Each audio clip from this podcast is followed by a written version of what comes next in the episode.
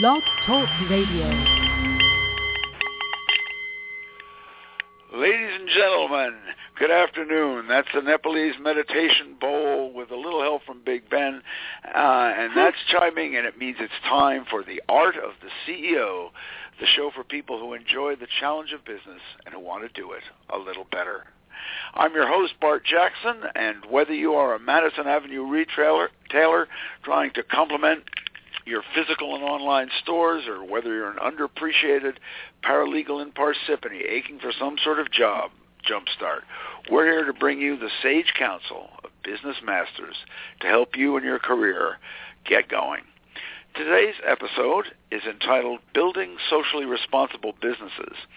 And we'll discuss what it means to be a socially responsible firm, to uh, why it profits employees in the community, and why CFOs are so fixated uh, on the bottom line and find that the social responsibility is something that boosts it mightily. Joining us today, we are very privileged to have as guest the, the fun Alexandra Lajoux, who holds a very intriguing senior staff position at the National Association for Corporate Directors. I'm going to keep you in suspense on that for a moment. she is a major contributing authority to Prometheus Publishing's Behind Every Successful Woman is Herself, and also to the, our Art of the CEO book. And um, she uh, is an authority on the world of corporate directors, and she's just come up with her latest book, one of several, The Art of Bank M&A, Mergers and Acquisitions. She's an amazing lady with civility, erudition, and a razor-sharp business sense, and we're going to introduce her in just a minute. But before we delve into today's rich feast of wit and wisdom, let me take a few moments to supply you out there with a few utensils for our feast. First, as I always do, allow me to remind each of you individuals hearing my voice that the good Lord has gifted you with the title and privileges of Chief Executive Officer of yourself, the most important corporate body in your life. Today, will you race a little harder along the old routine track, or will you pause on this Ash Wednesday and reflect and step off into some new, more enjoyable direction? The choice is truly yours. Secondly, it is time to dip into uh, a little laughter and take a scriptural recitation from 101 best business scripts. So let me pick up the, the little book here. Oh, here we go. Oh, this is 28. I love this. This is a good, good Ash one. Donut and ice cream chain stores flourish worldwide, but where is one thriving spinach or broccoli chain? Our afterthought on this is that fortunes are made by selling folks what they want, not what they need. If your product demands discipline, you either better make it fun or convince the buyer that it places her among the envied elite. And the third utensil, uh, perhaps we should call this the slurp spoon, uh, will give you the answers of last week's business quotation. Today, before we leave uh, the air, we'll broadcast another quotation, and we invite you to email the name of whom you think the author is. Uh, you just simply write info at bartsbooks.com, info at b-a-r-t-s-b-o-o-k-s dot com. Write down the, the uh, name, the uh, quotation as you remember it, and put in who you think the author is. And the author of last week's quotation was the individual who said, it's the job of the CEO to face reality. Somebody in this darn plant has to do it. That was said by Estee Lauder's own former CEO, Bill Lauder, the leader who helped explode that firm's brand numbers uh, and brand profits exponentially. So, now let us dig into today's feast and allow me to introduce to you Miss Alexandra Lajoux, Chief Knowledge Officer of the National Association of Corporate Directors and the author of several books, uh, including her latest, The Art of Bank M&A and one heck of a fine gospel singer. You should go look for her records. Uh, Alex, how are you doing on this lovely sunny Ash Wednesday? I'm just great, and my ashes have already faded away since I went to mass at 6:30. But I'm so glad you gave a plug for for the big day, the start of Lent. of course, yesterday right, was a little thank more you. fun Yes, uh, to the spirit of your uh, ice cream example. I had plenty of candy yesterday. Oh yes, yes. I uh, I tried to give up fidelity for Lent, but my wife would have none of it. So anyway, um, my uh, Alex, your title, the Chief Knowledge Officer, is a bit unusual. Now, I have known the Chief Know-It-Alls in many of my favorite after-hour watering holes. Are you the Chief Know-It-All of the NACD? Is that what you are? That is a great question. I I actually I try to keep up the pretense of knowing everything, and it helps that I telecommute so that I can use Google. But uh, fortunately, uh-huh. I, I having been working 24/7 almost not 24/7 but at least between Monday and Friday in business uh-huh. I I have retained some in, uh, more information than the average millennial so I I can pretty much pass for a knowledgeable person thank goodness Ah, yes. Well, uh, as uh, as they say in the new age, in the spirit of the new age, uh, image is everything, or uh, whatever. even though we all know it's not true. Uh, but all seriousness aside, uh, the chief knowledge officer is something I want all our listeners to consider well. Whether you're an employee seeking a senior staff voice, or whether you're a company that's uh, that might be looking for its benefits. Alex, how can a CKO enhance a firm, and what do I need to bring to the position? It's very interesting. It's a it's a title I gave myself with the permission uh-huh. of our CEO. I had read about this position while doing some research for the late great Arthur Andersen and had learned that this was a very oh, yes. popular title among very big companies back in the in the early 1990s. The oh. the position though is is beautifully ambiguous. You don't have to be an IT yeah. expert. You don't have to be a lawyer. Right. You don't have to be an accountant and so forth. But you do have to have a lively interest in the knowledge base of the company, both in terms of its human resources, what they know, what they need to know, what they need to learn, and then in terms of its customers, what they need to know, what they need to learn. And simply having that lively interest and that open mind and that ability to marshal resources uh, helps one live up to the claim of chief knowledge officer. At the same time, one is expected to know something oneself. So, which is why I'm always tethered to the computer. The Right. So you're there to feed me, the, the, to feed the CEO what she needs when she needs it. And uh, the CEO the certainly, as well as members and staff. Yes. Right. I see. Um, okay. Now I've I, I uh, I've heard you say that smart corporate directors should want to be responsible. Could you just um, give it, give us an example. Uh, what do you mean by a socially responsible company? Uh, give us an example and uh, or a definition, and then perhaps an example. Well, thank you, Bart. Well, first of all, I'm a I'm a capitalist. I believe in free enterprise. I love uh, the uh-huh. idea of, of innovation, uh, uh, uh-huh. jobs, and so forth. So what businesses do is intrinsically ethical, intrinsically moral. If all they did was offer a good product at a fair price and employ people, they they will go to heaven. They're they're socially responsible right then and there. The thing right, is, right, I see. two two dimensions. One is that to those to whom much is given, much is expected. So that the better a company is at at doing these basic things, such as delivering a, a profit and, and distributing dividends to shareholders, having share price appreciation, having sustainable employment, the better they are, the more prosperous they become, and then the more is expected of them and really due of them for sharing their excess with society so that not only the company is sustainable, but society itself, the surrounding communities are sustainable. And that is a long-term investment in the company's own future. It's, it's, right. Yeah, okay. I would, I would not ask a new to... company to just automatically start giving heavily to charity because that could drive the company into insolvency. But a highly profitable right. company would be only wise to do so. Okay, I I I see what you're saying that there is there is the long term investment, but Alex, let's get real here. My community is my shareholders. They're the the society that I'm responsible to. I launch this firm. I sit on or I sit on the board to make money. Yeah, I'd love to save the world, but first let me save this darn company. I'm talking money here. Now, am I right or am I wrong? And that's why I'm here, right?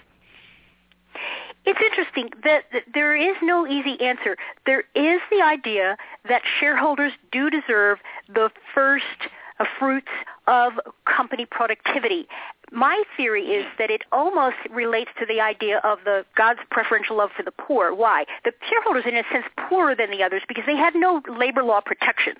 They have no uh, contractual protections, unlike, let's say, the bank lender. So they're they're literally right. vulnerable and poor, which is why we need to put them first in so many ways and make sure that that that even though we don't owe them anything per se, I mean, shareholders are not never guaranteed a return.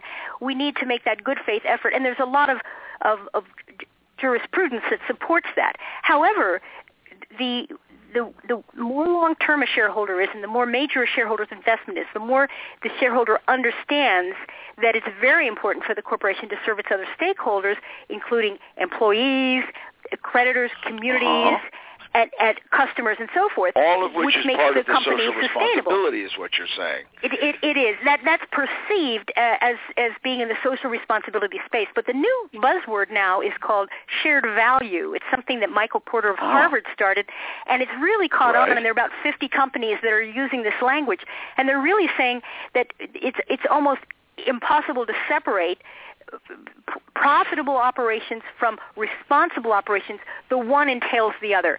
It's it's it's rather what you're mystical is language, but once we get the hang of it, I think it's a good one.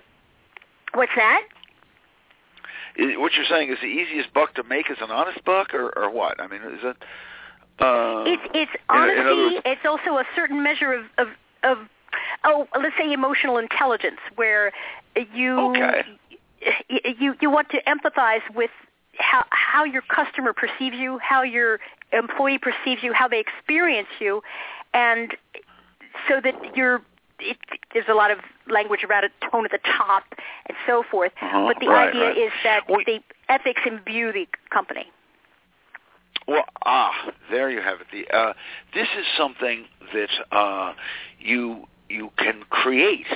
You can create an ethical stance, but you cannot create a a good reputation, uh, you must you must live it. You must own it. Yes, Alex, that's it. You, you, marketing, leaders, you can't dump it on marketing. You have to do. You have to take no. the actions. Right. Exactly. Um, today's business leaders are, uh, in a very real sense, this nation's new mobility. The CEOs and directors are really a class of people. They're the people who are developing our country, our culture. They're funding our artistic ventures. Uh, they're setting forth uh, our stance toward our land use and everything else. They are also something very interesting in our culture. Uh, they have become the heroes. They're not like in days of old when knights were around. Children don't want to bloodlet their way to the top. Uh, instead, they want to Bill Gates or Warren Buffett their way to success. Business leaders are the ones who have, so therefore, they've got both the capability and the limelight. So, yes. um, I what I'd like you to do is wave your wand, Miss Lajoux, and what is what is the attitude you want to see uh, business leaders, the CEOs and directors take? What what what do you see as as where would you like them to stand in their personal view of things? Well, I think it's interesting that you put CEOs and directors together. Uh, I tend to, to see them in different lights. I, I, Okay. I, despite the fact that for 30 years my salary has been paid by the National Association of Corporate Directors, which is all about independent Right. individuals Uh-huh. serving on boards, and Must to some extent advising young. the CEO. You were about eight Yeah. when you started? no, no, no. They advise the Oh, CEO, okay. Uh, and they go ahead. also monitor the CA and so forth. Many of them are, are former CEOs, but they really put on that director hat and they become substantially different people. We want this. So Okay. I'm going to focus, because of, of, of your audience, I'm going to focus really on the CEO, even though my expertise lies right. a little bit more in the director domain.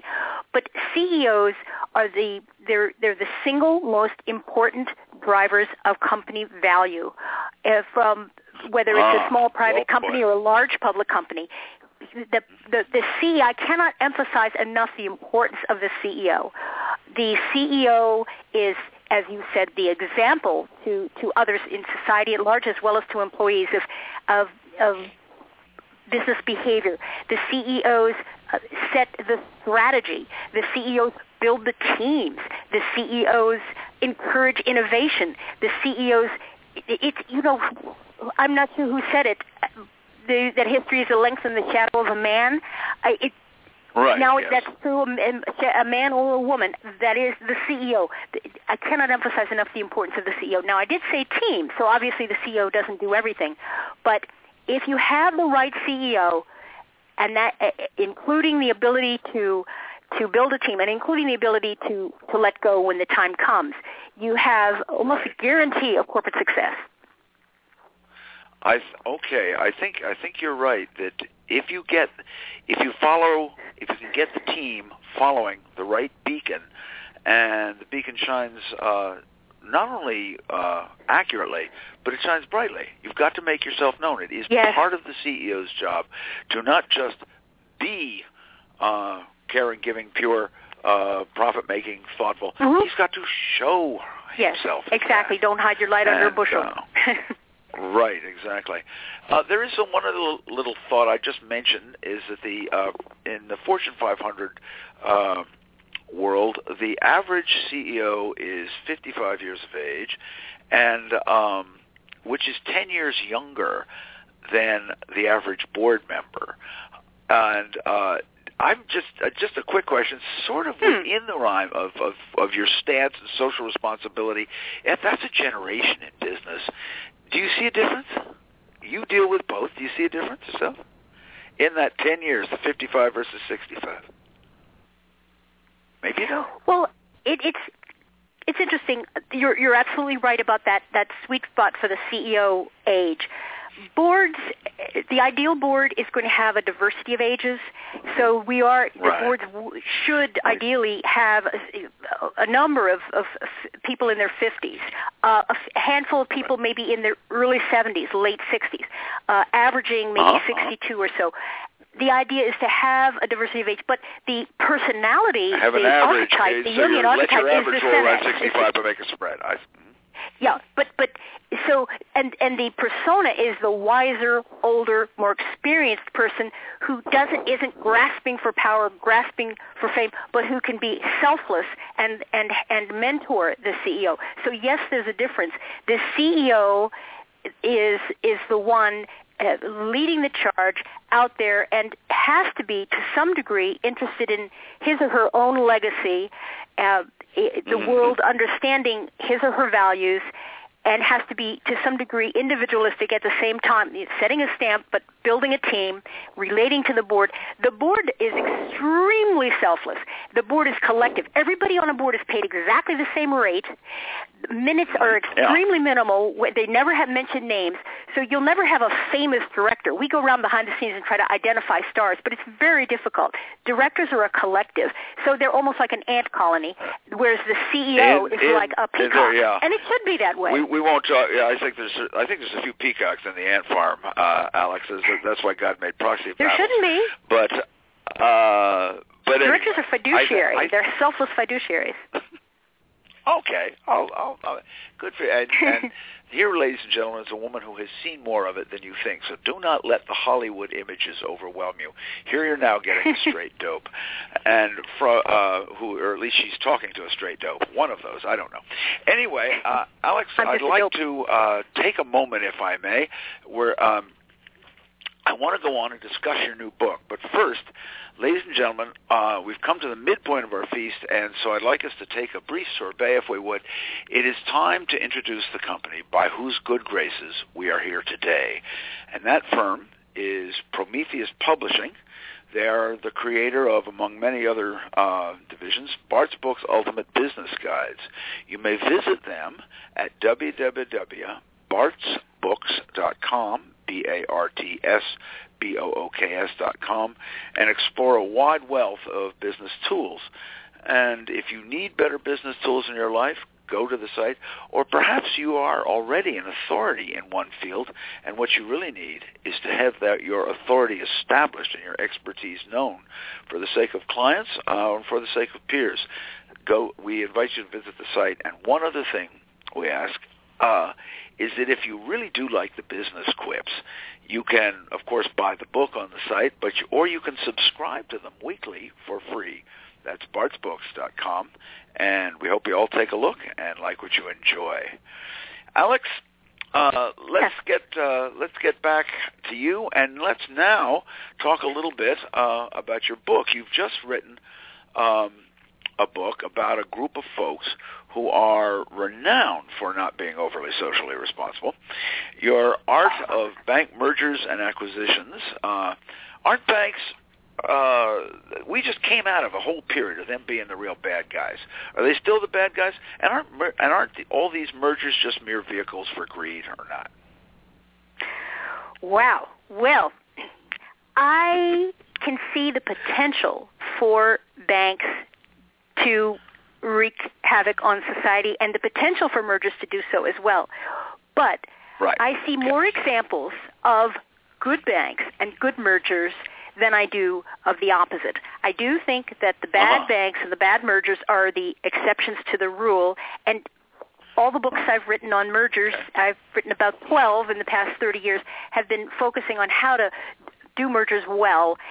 In terms of banks, just a small hair to split, and that is there are commercial banks which are take deposits and make loans. And then there are other kinds of banks. There are mortgage bankers, there are credit card providers, there are investment banks, and so forth.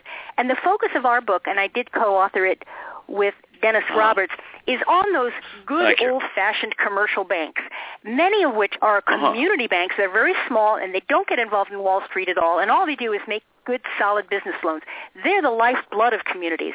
And the sad truth is that they've been disappearing. There were 16,000 in the early 80s. Now it's down to 6,500 we we've got to stop the the and and this is why when when they do get acquired and Alex, they do, why is yes. that, why the why the downturn why why the uh is it because they've all merged together no why why uh the the smaller numbers what's happening what's the, you know there are many theories bart yeah, that's a great question.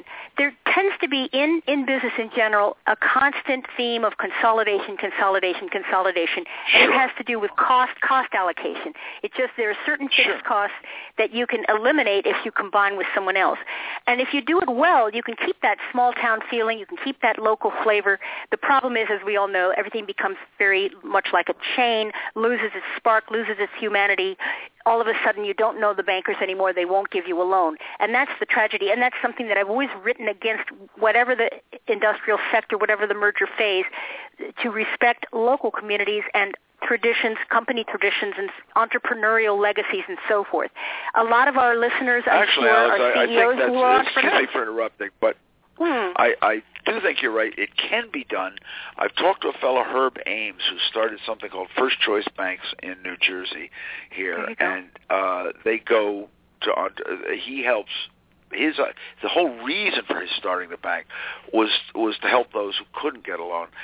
I've, um, and you're saying that the, the community banks are not merely little vultures in training, uh, but they No. are part of the socially fabric. And um, They are. I think It's very important. Yeah, why why are community banks so important? They're extremely important because, well, money makes the world go round. People, individuals No. need money to to, to start homes to, to fund. Yes, absolutely. And then businesses need need um, money to to proceed.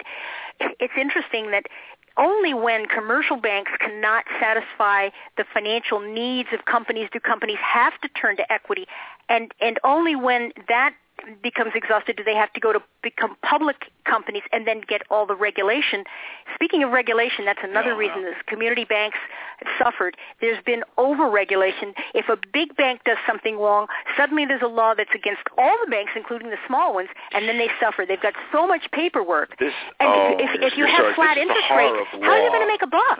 How are you going to make a buck if, if interest rates are only one percent?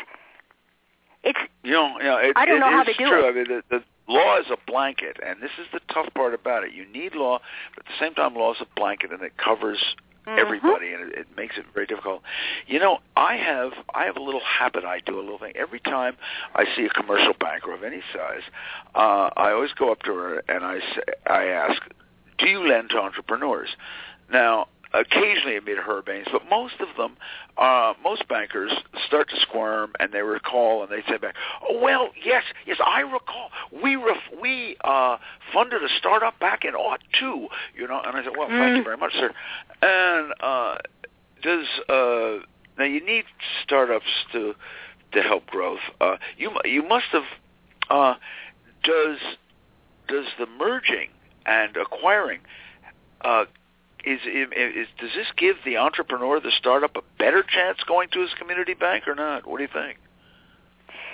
Or doesn't make any the difference? standard this, well the standard wisdom is that it's easier to get a loan from a, a small independent community bank uh, founded by a, right. a, a, a, town father than it is uh, a, a bank that used to be a community bank but is now part of a larger bank because of all the policies that come down from headquarters so right, this is right, why. I uh, I, I haven't been a big gung ho pro bank merger person. I'm I'm fighting to make sure that when a community bank is acquired, that it's able to negotiate so that it protects its own po- lending policies. Because you know no, nothing's no good good local loan officers can really make a lot of money for for the uh, shareholders of a bank because they know how right. to judge character. And ah, uh, yes. the day that entrepreneurial loans fizzle out, we're all character. doomed. Mm-hmm. Yeah, uh, that's very good. Before I, I have another question, but I want to make sure that uh, Alex, how can people get hold of your book? Oh, that, that, I want you're to make so sure. good. Well, where can they find it, and how can they snap up many copies to give to their friends? Oh, you're so kind. Well, I have a very unusual name. It's spelled L-A-J-O-U-X, Lajoux. There are very few of us in the world. It's my married name.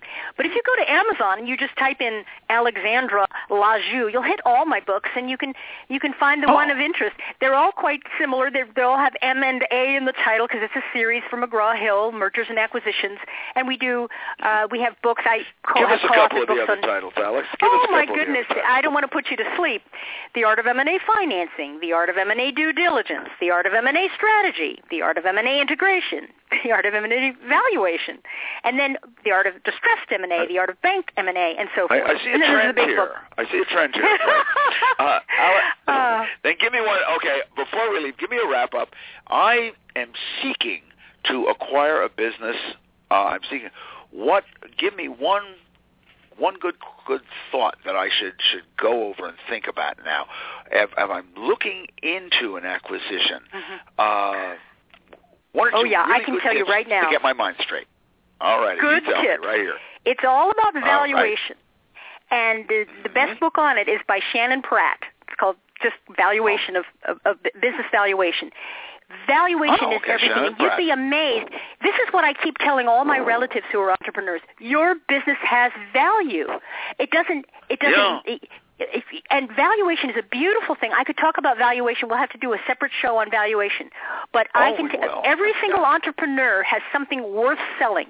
It's worth a fortune, Hmm. and they just need to see it because money, it, it, value of a company is not just what's it, the cash in the bank. It's not just the patents you own.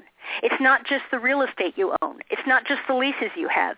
It's thousands of other things. And Shannon Pratt's book is so good at capturing that. Customer lists, reputation, media hits, uh, uh, websites Oh. owned, well, and so forth. So, All right. Uh, I yeah, it's it, you I can, any you business wow, has meaning. I, all right, has, has you value. set me on the path here. I've, I've been writing down, scribbling all these things, and, and I may even surprise my wife. To she says I have no value whatsoever, but maybe she could find some in our company.